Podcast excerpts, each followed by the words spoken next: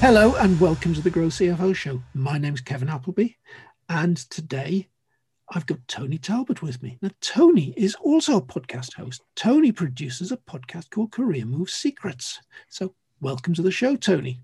Hi, Kevin. Thanks for having me on. Really appreciate it. So, Tony, what's Career Move Secrets all about?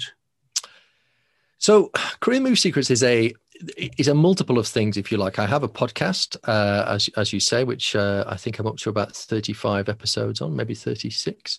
Um, I also have a, a course for executive level job seekers. So it's it's predominantly helping those sort of senior, sort of C-suite or or moving into the C-suite type candidates make that next career move to the next level. So career move as a as a sort of definition is is to make an upward move if you like a, a move better than the one that you have right now. So uh, and the secrets are all about the the strategies that i think you need in today's job market to get you to the next level. Um, particularly when you're actually looking for a job um, which i find a lot of the senior people i deal with they don't have that experience anymore because there's so many people like me out there as headhunters who are headhunting them you often move because opportunity comes your way but when you're actually looking to make a move to the next level that's when you actually have to to think about how you're going to execute that. And no we we've spoken in the past not just about career move secrets but about the secret job market. Yes and uh, that's, uh, that's one thing that i really wanted to, to talk to you about today and find out what exactly that secret job market's all about yeah, well, the term I would use is the hidden job market, and the hidden job market is is a term used to describe jobs that are not advertised or posted online or anywhere else. And actually, it's thought to be eighty percent of the jobs that are filled each year are unadvertised. So if you think about the way that people think about job seeking now, since the sort of digital age um, of of of job boards and seeing you know enormous amounts of, of jobs online I think people think the way to find a job these days when they're actually looking is to go online to use Indeed or LinkedIn or or any other job board and look for what out there.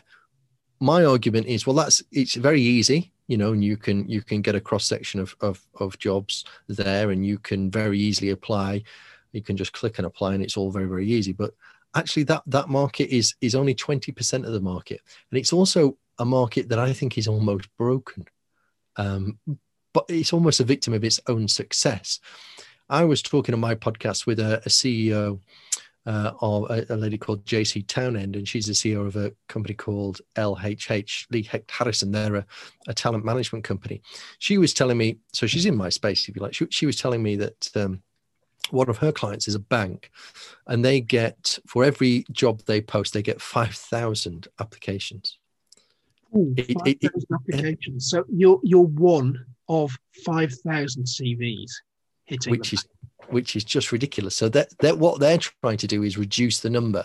They're trying to up the quality and reduce the number by having all sorts of different tests they put you through before you can even apply. And you can imagine how that that's sort of replicated across markets. The average, actually, so let me give you the the figures. The average across the entire internet is each job app uh, job um, that you see posted attracts 250 CVs. That's the average.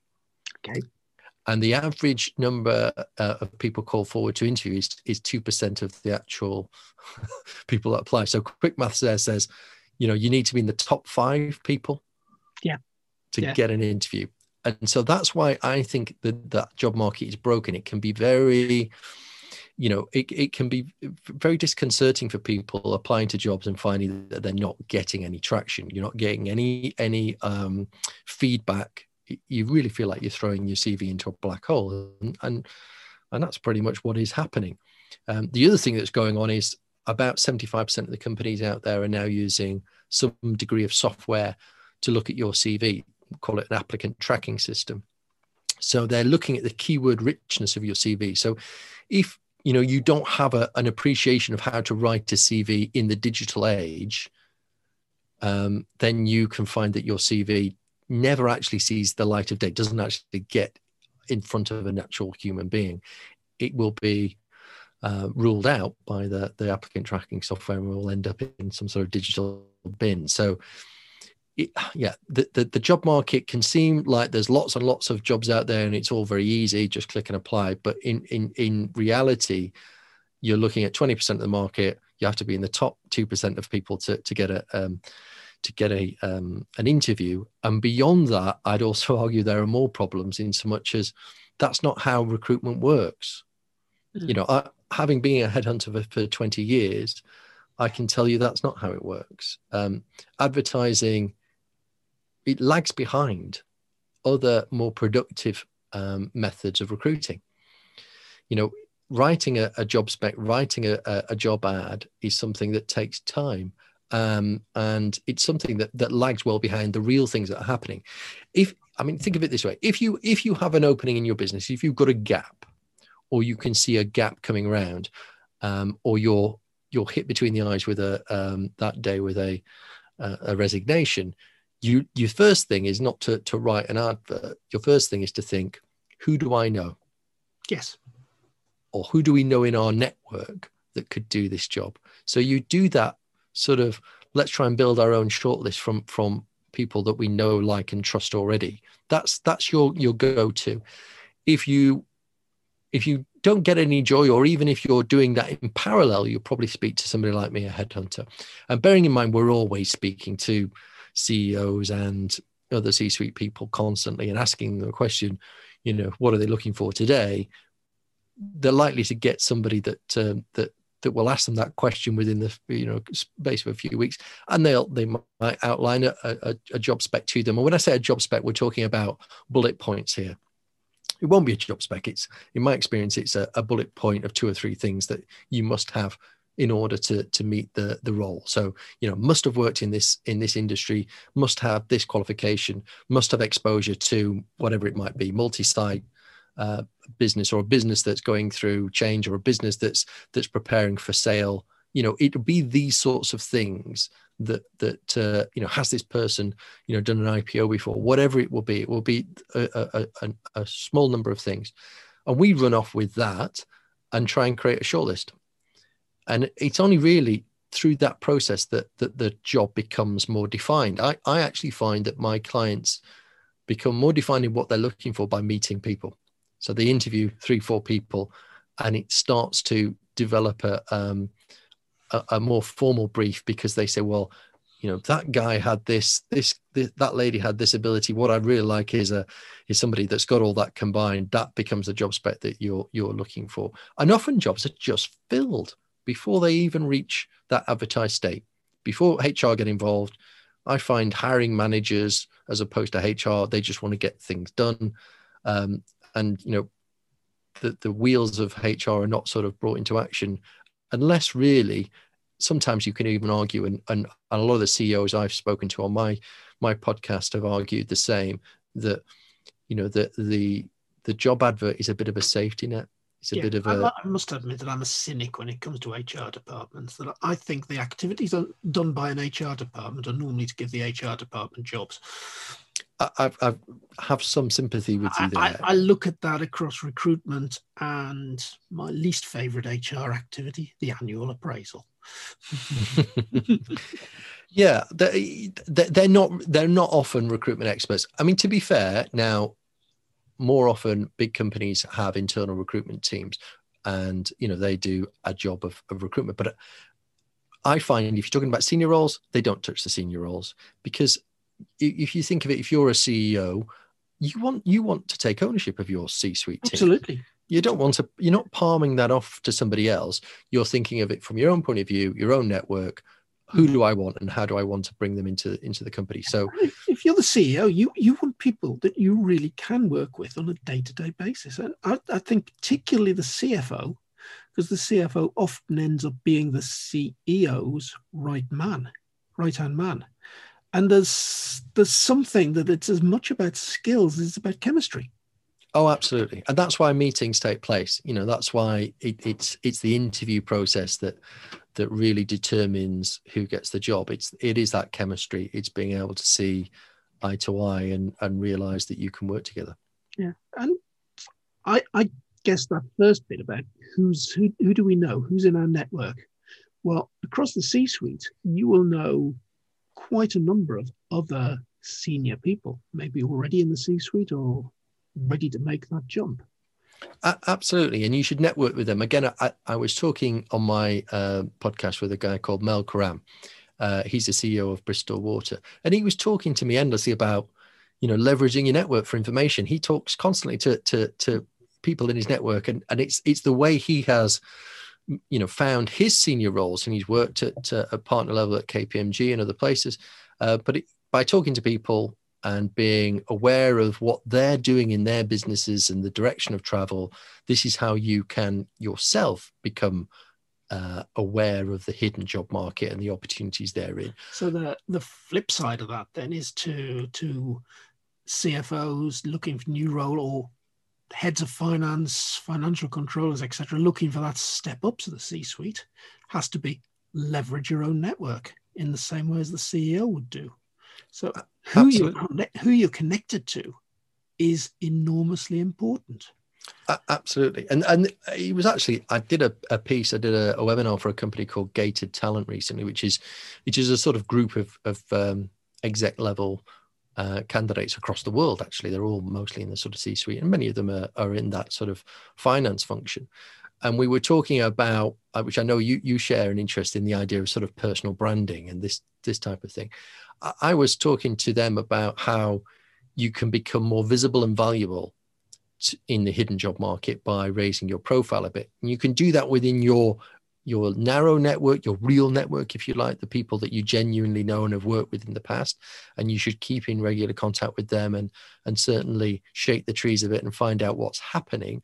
But you can also do a sort of broader piece to a a more digital network, if you like, through LinkedIn. You and I both sort of advocates of LinkedIn, um, where you can, I, I, guess, raise your profile by being more active. Make sure that you have a very full uh, profile, that you use your entire word count throughout your profile, that you, you know, talk about your successes and your experiences. Because actually, when I when I say that people like me or uh, you know headhunting one of the re, one of the go-to resources for us is LinkedIn, and it's where you can self uh, publicize your experience and, and, and abilities. So, if you have a nice full profile that's very that becomes much more searchable, um, there's more chance that I will find you and I might reach out to you for an opportunity in the hidden job market, a, a role that's not being advertised anywhere. So that's something that you should do as well. Take me a little deeper into that. You're you're sitting there as a headhunter. You you've got this half dozen bullet points that have come through from a client. Mm. You're now going to start making your list. Talk, talk me through that process of, of using LinkedIn and so on to, to start to identify potential people for your shortlist. Yes, good question. That, that that is essentially what we do. If you think about LinkedIn now is 700 million people who are essentially creating the biggest ever recruitment database going. In the old days, we all each recruitment company had its own database, and that was limited by the people that you came across. The the LinkedIn is 700 million worldwide. Um, in in terms of the the people on LinkedIn, I think it's it's nearly sort of 50% or more that are over earning over $75,000. So it's actually the people that are are in my target market, the more senior people, and and actually it's thought that that um, you know all of the most important decision makers are on LinkedIn. So you've you've got a network there of all the people that you want to be involved with and that you want to target. For somebody like me as a recruiter, I pay much more for my license than you would for you, for yours. You know, you might be a, a normal user getting it for free. I'm paying a, a premium to be able to see the entire network. So I don't just see my connections or even my third connections. I see everybody that's on there. So I use that as a as a tool to to with my bullet points to do my very first quick reference check on how big the talent pool might be against those those uh, bullet points and perhaps a location. Um, so I might look at you know uh, uh, CFOs in let's say London or commutable to London who, let's say my client was uh, an FMCG company and they said, you know, people need to have FMCG experience to take this job. You can start to see how I can build a, a pool there of potential people to target. Now, my, my experience of LinkedIn, and we, we do a little bit of that sort of thing when we're, we're trying to publicize Grow CFO. Um, mm probably not quite as filtered as you because we, we wouldn't filter by industry, but certainly I've done searches and I've said, tell me anybody with the job title head of finance Mm. there because recognizing the, the step up for most heads of finance will be to CFO. Therefore, ideal potential people to start talking to about our future CFO program. Um, but that still comes back in Sales Navigator in LinkedIn with huge numbers of people in lists. So I imagine that even after putting those criteria into, you've still got a big chunk of people there. Yeah, and and that's why we would you know use all four bullet points. You know, you, we would everything that the client is after. If you if you layer them up, and this is how we do it with Boolean searching. So you will say, you know, and or and these sorts of things. So if, if you're basically when you start to add four pieces of information together that they must have, your talent pool will become smaller and smaller. Agree, agreed. It, it can be massive, and we, I don't want to work on a talent pool that's sort of I don't want to work on in, in, the hundreds. You know, I want it to be sort of 50 to 75 is probably the, the, the range that I would want to be working with. So we'll tend to narrow it down to that. And that that's why I guess when you think about search and what we're being asked to do as as headhunters, you know, a company can find somebody that's a, a 70% match. They might be able to find somebody that's 75% match what they're asking of the recruiter who they're paying a fee you know maybe 25% or even 30% of the first year salary of the person that we hire they're asking us to to find a 90 95% fit. Yeah. so that's how our, our, our talent pool becomes much much smaller. So you know we have to really hit the nail on the head. And and you know that can become a, a list of say as i say 50 to 75 we we then you know really look at that list of people. And what when you think about then what we're looking for if if we were to do this all through linkedin it's not by any means that we do it all through linkedin we don't there's there's other channels but i think for, uh, and most a lot of that will be asking people that we know and using our network but um, if you look at it just from the point of view of linkedin uh, it's a good ex- example of why your profile needs to be uh, a valuable profile because I'm making a value judgment when I look at your profile as to whether you're the right person for this job. If you haven't bothered to update your profile in three, four years, my value judgment is going to be lacking because I'm not working with with the great information. That's why I would say, you know, make sure that if you're if you're interested in hearing about opportunities that fit you, self publish what you're about and what your capabilities are. And you're by doing that, you're going to attract the roles that suit you better. So, how would you go about self publishing those capabilities? And I can think straight away of that block at the top of your profile in LinkedIn, that sort of free form text to describe yourself. Yes, think of the, the about yeah they've they've they've changed that from summary, haven't they, to about you uh, as a as a as a title. But the, thinking of real estate on LinkedIn, uh, the most valuable real estate is your is your um, is your your profile, uh, your um, headline, as we call it. So instead of just putting, here's, here's an example. So let's say you are a head of finance and that's your title. You would add more to that. So you you have a character limit of 200 for your title. So you need to use all of it. And you you we've all seen people uh, and and mine's no no different where you're using every one of those characters. So, for instance, if you were a head of finance, let's use our FMCG example, you might have a hyphen or something like that, FMCG hyphen. Uh, you might input CFO delegate or something like that. If you were if you were in line for that next move, you might um, add to that uh, some of your key experience. So that might be that you have um, you've been involved in private equity businesses or you've been invi- involved in all the sorts of things that you think we might be searching for if they mm. appear in your headline that real estate in your, your headline is the most valuable it's the thing that comes up uh, in searches as the most important so that's that's that's your prime real estate and if you have something in there that that leads to uh, who you are and what you're about that's the best thing to do you and i in in business mm. we're running our own organizations, I've often been told for that kind of type of market, you go for a headline that goes something like, I help mm. yeah. target customer achieve great success, whatever that is, in limited time period. A kind of formula for putting that headline together. Yes, and uh, that's very much a marketing piece for when people get eyes eyes on your profile. I, I think yeah. that's that's right, and, and in many ways, mine's a bit like that. If I was if I was in a role uh, working for a large organization and I was, you know, looking to be found on LinkedIn, I think I would have my real title, and then I would have um, hyphenated or, or or in some way sort of uh, a number of the key capabilities that I've got in there. So that might be, as I say, might be market sector. It might be um, the type that the level that you're at. It might be some of the experience that you've had, whether that's, you know, as I say, um, being involved in acquisitions or doing due diligence or uh, disposals or whatever it is that you know is is is sort of a significant part of your role because we'll be you know whether it's been man- managing treasury or whatever it is if if we're searching for somebody that has those key, criteria and those key capabilities, if it's in your headline, you'll appear higher up the list. Yeah. That, that's I guess that uh, that about you paragraph then goes into more detail.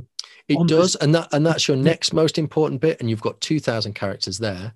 So you've got an opportunity to tell a story, which is important, but you've also got a, an opportunity to load up the keywords so that your your profile is keyword rich.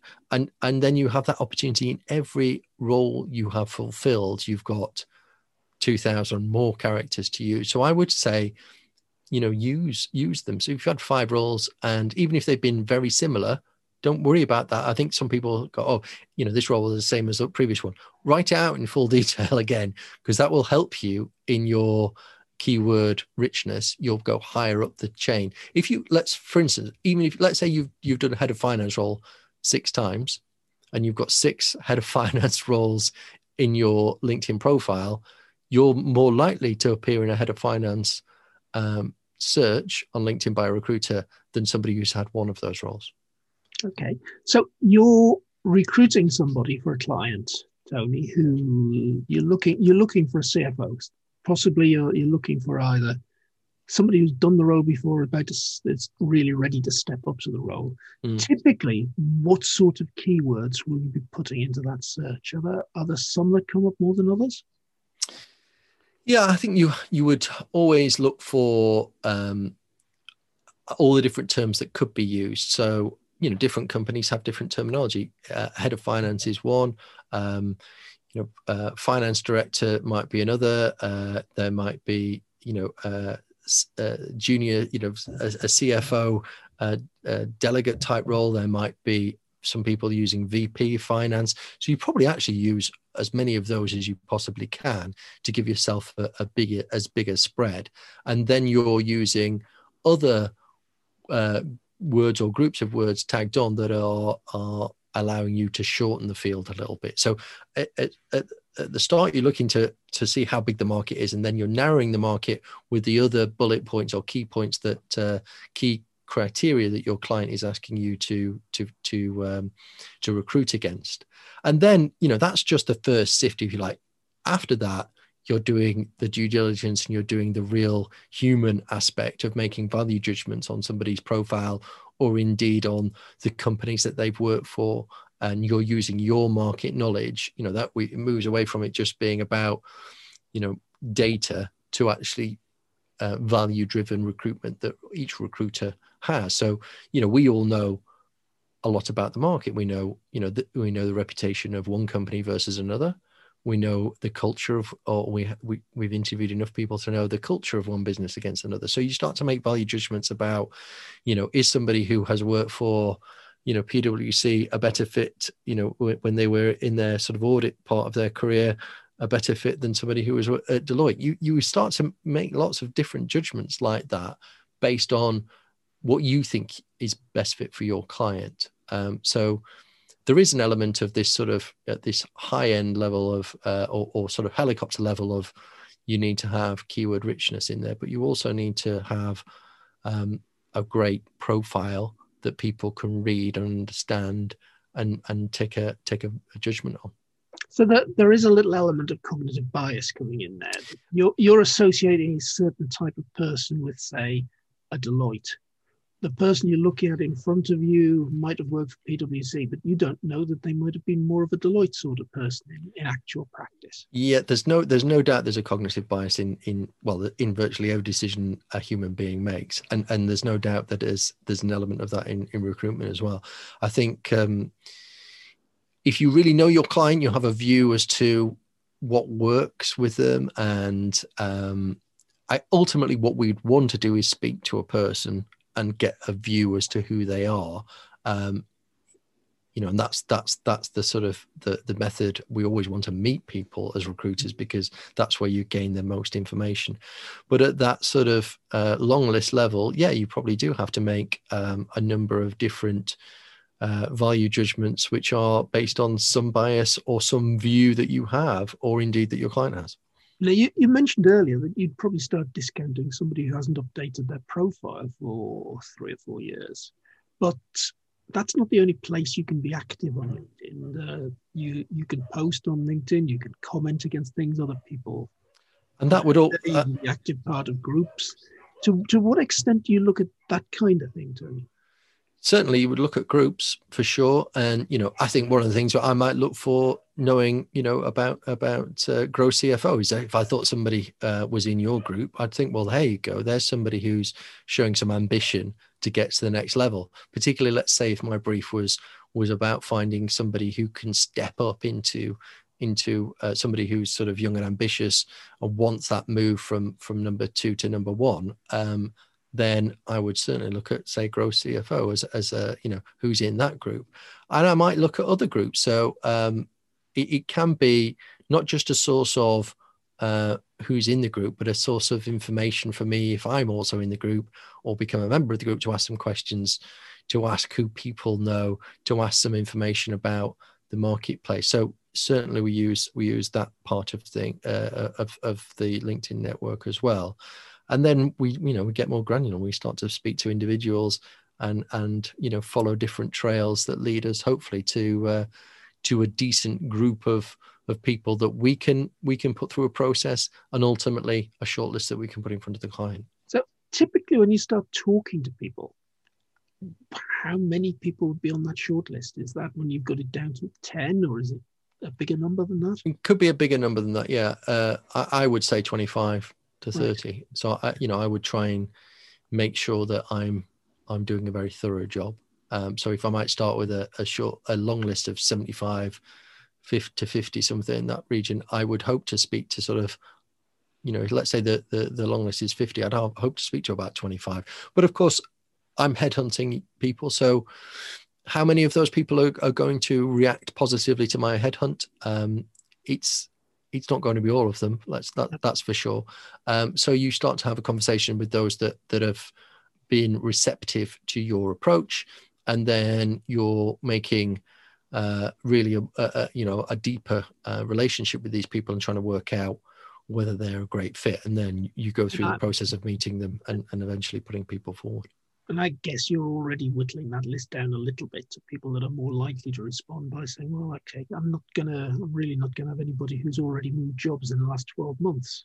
Yes. Yeah. That's yeah. one of the things for, for sure that we would, yeah, when you're looking at those, that, that big group of people, you, you're making those sorts of judgment calls. You're thinking, right, that person's only moved six months ago, so they're not a great, great fit. You might even go the other way as well. So somebody's been in a business for 12 years you might argue, well, they're not necessarily um, a person that is that has been particularly active in the job market, and what's the reason behind that? Maybe they're not the sort of person that wants to make a move because you only have a certain you know a, a, number of hours in the day and indeed sort of credits in the bank in terms of making approaches you can only do so much. So mm. you do make these calls. This person's not likely to be receptive because i think for one reason or another, either they've just moved or they they've barely ever moved, you're probably looking for that person who has, you know, had a good exposure in each of the roles, you know, four or five years, uh, but you don't want them to be sort of uh, moving every year, and you don't want them to be never moving.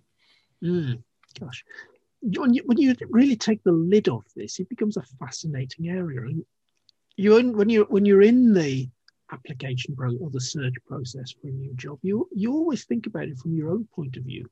Just hearing that switch ground and hearing it from the the headhunter's point of view, I, I think is absolutely fascinating to understand the process that's actually going on there. Yeah. I suppose what, another stat, Tony, we talked about 20% of jobs are advertised, 80% are hidden. Then we talked that some jobs are filled just through the network, others are filled by headhunters like yourself. What, what's that split in percentage terms? The, the biggest, um, the big, well, the, the biggest area uh, that, that uh, or group that are filling roles is through referrals, 40%. So 40% of jobs are filled through referrals. Mm. And um, even the likes of LinkedIn sort of um, back that up. And if you think about LinkedIn, it's not necessarily all about referrals. They've got a job board. So they've, they've no reason to say that. But it's also thought that, that that's the highest quality hire is often made through referrals. Uh, job boards only makes up 15, it's actually 14.9%. So 15% hmm. of, of, of people uh, find their job through job boards. This is this is market wide, I would suggest that that's weighted towards the more junior end of the market. Mm. And and referrals is is is more the sort of towards the senior end, and then search headhunters. You know, we we also operate at that more senior end of the market. So, you know, if you're a senior person, you're much more likely to find your job through um, referral from somebody else or from or from getting headhunted. I don't think you're you're I mean you're you're not as likely to find your job these days through applying to an advert for the reasons I've already argued. That actually, you know, if you think about even jobs that that make it to being uh, advertised, um, they're almost already filled. You know, yep. maybe maybe you know three slots out of a four slot shortlist have been filled through referrals and a headhunter. You, you're you're really sort of up against it, which is which is why you want to get into opportunities at their outset. I would always say, don't be scared of having conversations w- with recruiters or indeed with companies where there isn't a job spec. In fact, you should you should be very pleased if they say we haven't got anything written down at this point in time, because my view, and this is borne out by my 20 years in recruitment, is you have much more an opportunity to get the role, role built around you if they haven't already decided to the nth degree of what they're looking for if you you've got more of an opportunity to project your skills and experience as being the sort of de facto that they should they, they should want than when they really get granular on what they're after you've got more of a chance of getting in and and making uh, an impression having a relationship which is what you need to have yeah. with a decision maker um, so so I would always be very keen um, if if I heard of an opportunity to get in at the early stage and be one of the first to be interviewed rather than be one of the last.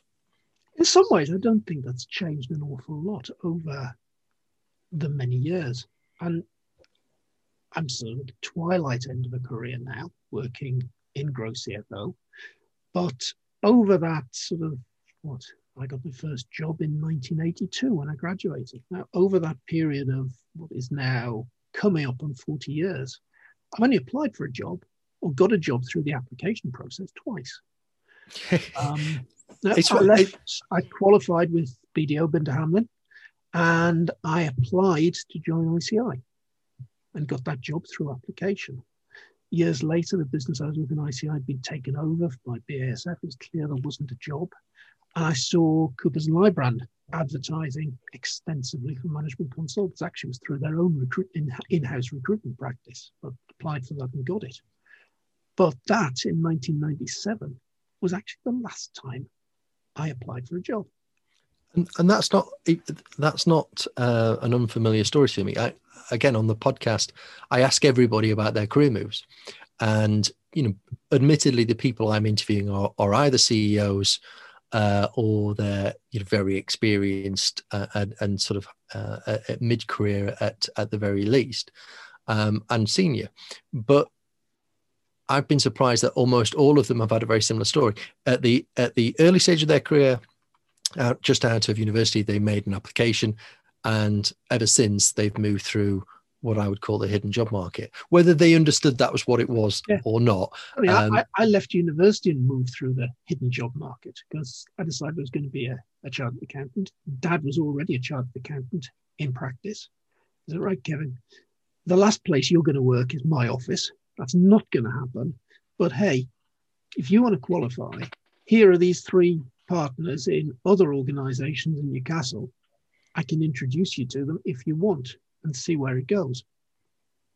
Yeah, that, and that's and that's how most people, I think, um, migrate from one job to another. I spoke to a lady who was uh, CEO of Birmingham Highways, and she thought she'd applied to one job in her career.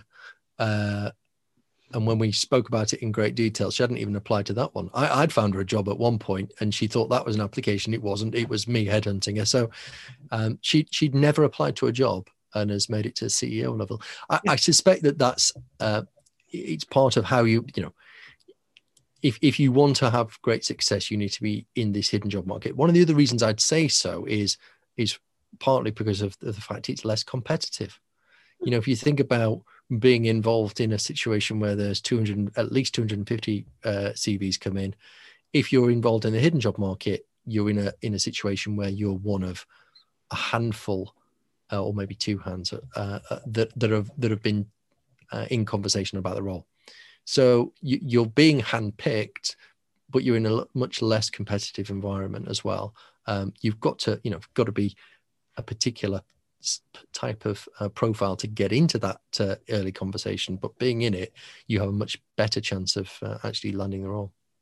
Yeah, I'm reflecting on Son Benjamin as well, who's recently left um, Deloitte mm. and taking on a, a, senior transformation role in Vodafone. And I know that he never applied to, applied for any jobs to leave Deloitte, but over a period of the last couple of years, probably approached by three or four headhunters. Some have gone further than others, and there's been the regular conversation of, Dad, I've had this conversation. I've even had this interview. What do you think? mm. Yeah, and, and that's how it happens. In fact, even you know, even even the sort of accountancy firms themselves, I find they fill lots and lots of CFO roles, as you probably know, and, and, and finance director roles, often with their own people, um, because they are in conversation with a company.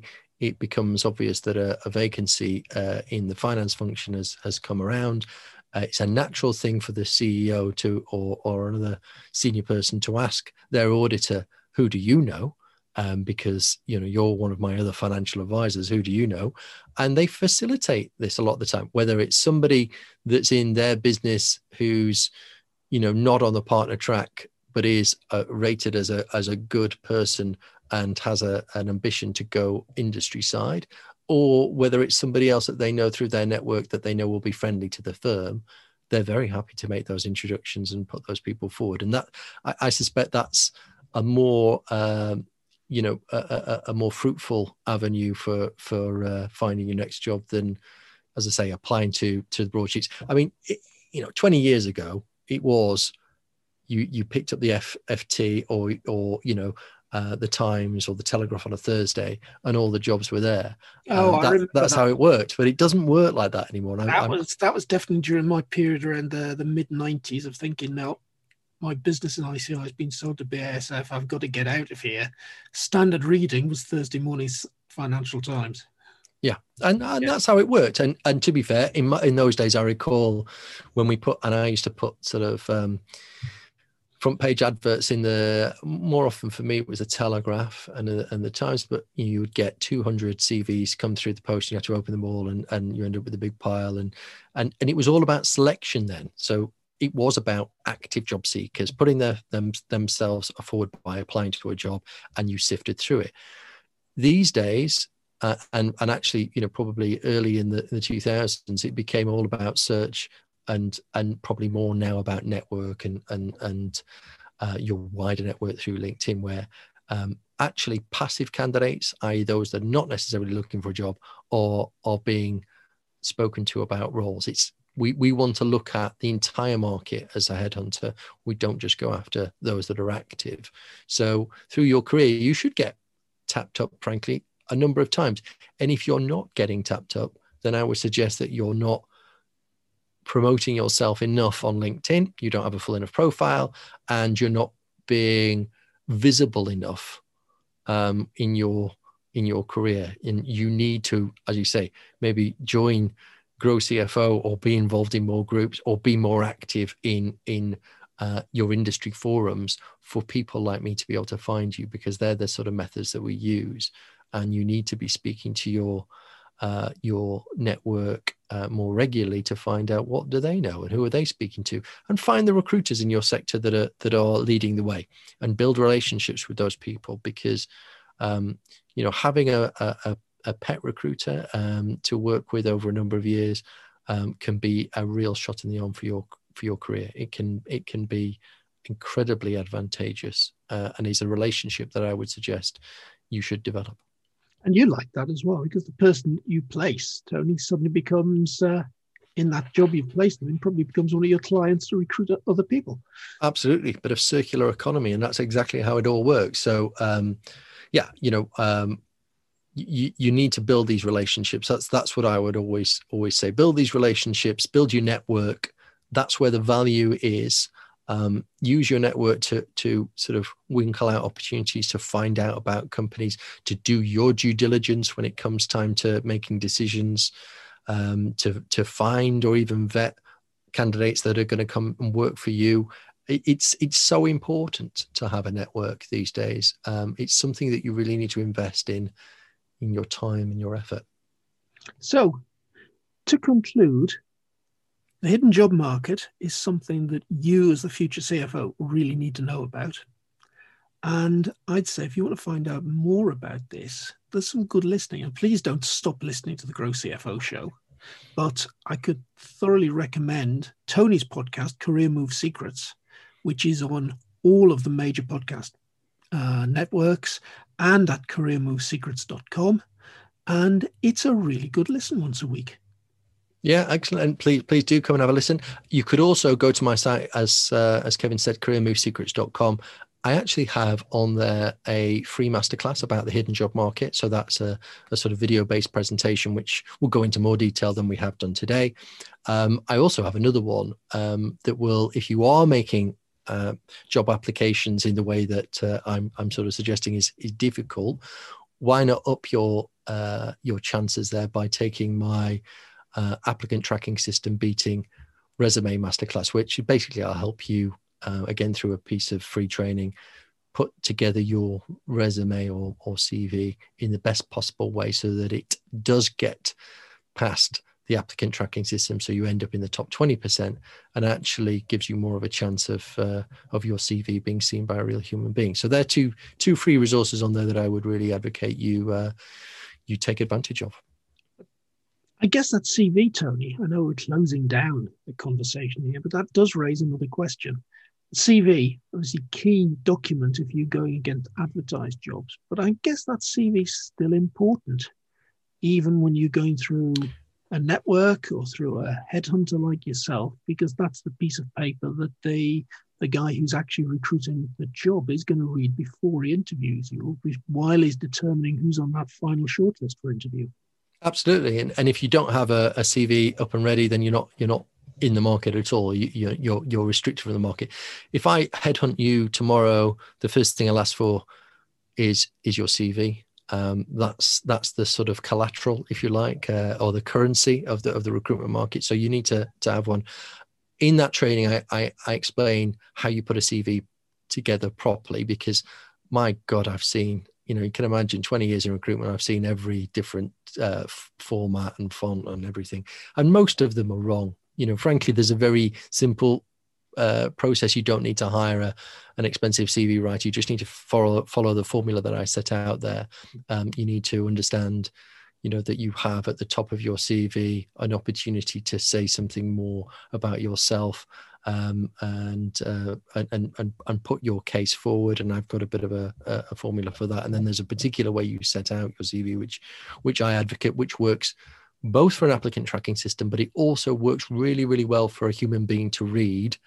Somebody like me who wants to read your CV very quickly, because when I say read, nobody reads a CV; they skim read and and and and and the the format that I've set up is is one that is um, skim readable to to a very very uh, yeah, high level. I'm thinking, I mean, I haven't done any recruiting for a while, and the last times that I've done this, it's mostly been involved in the graduate recruitment schemes. But you'll pick a CV up, possibly 10 minutes before you're due to interview somebody, and you want to know the the basics about that person before before they sit down in front of you. So it's it's very important to have that in an easily readable format. Yeah. Yeah, yeah, it's it's so important, and, and uh, I a lot of people get it wrong. I guess we could record a whole other podcast on how to write a CV. But I'm sure we could. I, I think before we get into the, the the down a rabbit hole and talk about that a, a lot more, I think we probably ought to draw this to a close, Tony. So thank you very much for being a guest on the Grow CFO show today.